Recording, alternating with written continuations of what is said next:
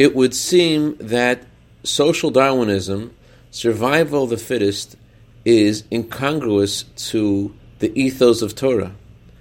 But the Mishnah Pirkei Avot says if someone says what's mine is mine and what's yours is yours, they are considered to be average. How could that be? Good morning. Sometimes a person is approached to help someone else out and he considers the cause that he is being asked to help for, and he looks at all of his family responsibilities, and he realizes he just can't do it. And he says, I'm sorry, I have my own responsibilities. He says, What's mine is mine. So, concerning that person, the Mishnah doesn't give him such a compliment, but it says, That's average.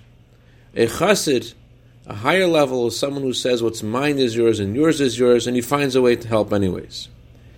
But then the Mishnah says, V'yesh omrim. There are those that say that if someone says what's mine is mine and what's yours is yours, he is considered like he comes from the city of Sodom, like he is the worst person that exists. Why? Look at their words, said Rabbi Yitzchak of Vorka. There are those who just say what's mine is mine. They say they have their own responsibilities, but they really don't.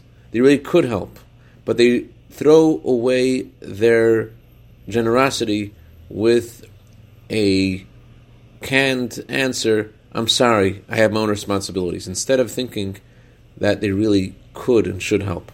I'd like to dedicate our minute of Torah today to Avremel Sharfstein and Shendel Fogelman in honor of their engagement today have a wonderful day.